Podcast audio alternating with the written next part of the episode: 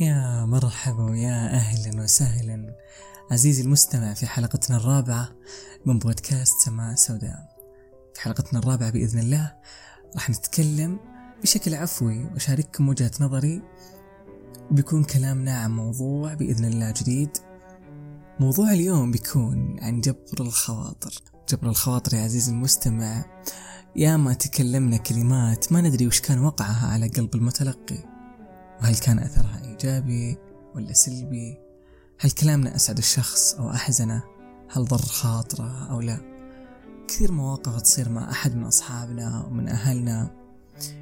يجيك برايك بردة فعلك ومن حقه يفرح بردة فعلك إذا كانت كلام إيجابي أو بمدح أو أي شيء كان يمده بالطاقة بالسعادة بأي شعور حلو. وإذا كان عكس طبعا أكيد بيحزن بيشيل بخاطره. بعطيك مثال. مثلا أنا صاحب هذا البودكاست شاركت هذا البودكاست مع أقرب شخص لي وأعجبه وأعطانا الإيجابيات والسلبيات وكنت حاسس بكلامه أنه حاب يخليني أتطور وحاب يخليني أقدم شيء. راح أنبسط راح تتكون عندي طاقة إيجابية وراح أتطور وأكون مليان سعادة بالكلام اللي قاعد يقوله وراح يمدني بالحماس اللي يخليني أكمل. لكن لما يقول لي كلام سلبي وتكون إيجابيته لا تذكر يكون كلامك كله إحباط في إحباط. من الطبيعي إني راح أزعل وأتضايق وراح ينعدم عندي الحماس وهذا إذا ما وقفت حتى البودكاست. هذا من باب المثال طبعا. وأنا قلت هذا المثال كأبسط صورة وعشان تتلقى معي الفكرة كيف راح تكون. عشان كذا حاول يا عزيزي المستمع يكون كلامك إيجابي وحاول تحط نفسك مكان المتلقي. وحاول أنه يكون جوابك متوازن وما يكون واقعة على القلب له أثر سلبي حاد بمعنى أصح. إلا بسبب واحد إذا كان الشيء هذا ممكن يضره في المستقبل ومن الأفضل أنه يغير الشيء هذا. وما يضر تعدد له السلبيات وبعدها تمدحه بطريقة تعطيه الدفعة والحماس عشان يكمل مهما كان مشواره تخصصه أو الرأي اللي كان يبيك تعطيه إياه. وأوقات تحتاج يكون في كذبة بيضاء ويكون هدفها هدف طيب وصافي وله أثر واقعي مع المستقبل ما يضر إذا مدحته.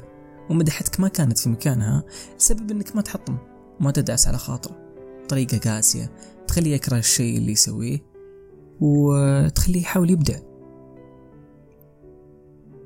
خليك ملتزم بجبر خواطر الناس حتى لو كنت ما تعرفهم لأن فعلك للمعروف يكون مفروض على اللي تعرفه واللي ما تعرفه. وفي جملة في الدين دايما أتذكرها يقول من سار بين الناس جبرا للخواطر أدركه الله في جوف المخاطر. أشياء كثيرة على جبر الخاطر أنت ممكن ما كنت تعرفها.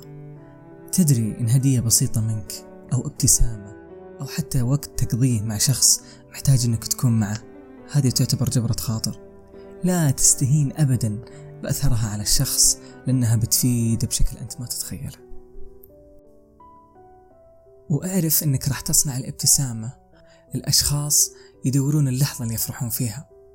وأوقات لما تشوف شخص سلبي دايما وما يحب يقول كلام حلو هذا بخيل في نفسه وفي العالم لأن ما يضره إذا قال كلام إيجابي.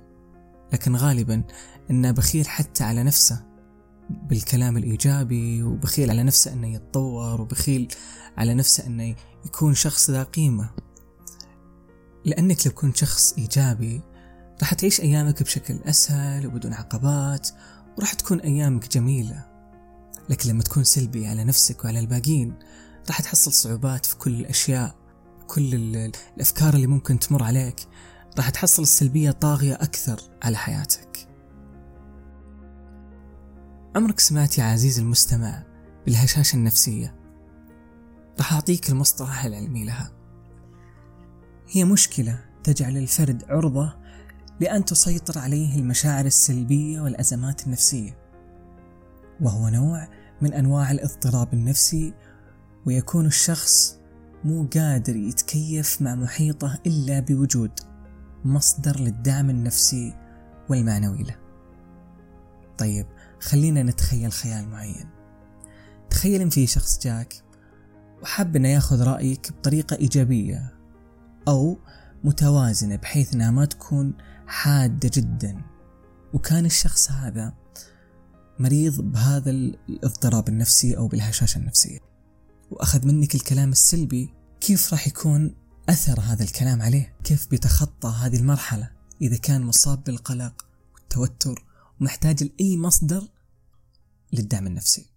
حط ببالك يا عزيزي المستمع إن أي شخص يبي رأيك ما يبيك تحطمه على قد ما يبيك تساعده وتدعمه أيا كانت طريقتك في الدعم. تطويره بإيجاد حلول له آه، بالنقد البناء بالاستشارة بأي طريقة كانت. ولكن لا تكون حاد أبدا بطريقة كلامك.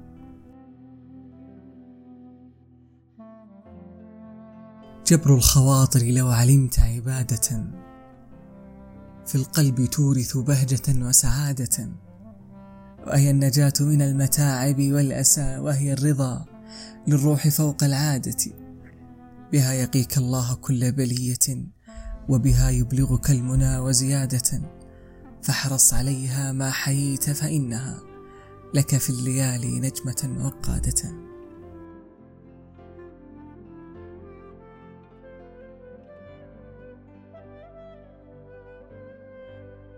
أتمنى أني قدرت أوفق في هذه الحلقة وقدرت أفيدك يا عزيزي المستمع وخليك متذكر أن الإيجابية دايما سهلة وتسهل عليك حياتك وتسهل عليك مجتمعك وتسهل عليك تعاملك حتى في طريقة عملك وفي كل شيء أنت ممكن تتخيله. إلى هنا وصلنا إلى نهاية حلقتنا. إذا نالت هذه الحلقة على رضاك أسعدني بإعجابك على أبل بودكاست. جعلتك في ودايا الرحمن إلى لقاء.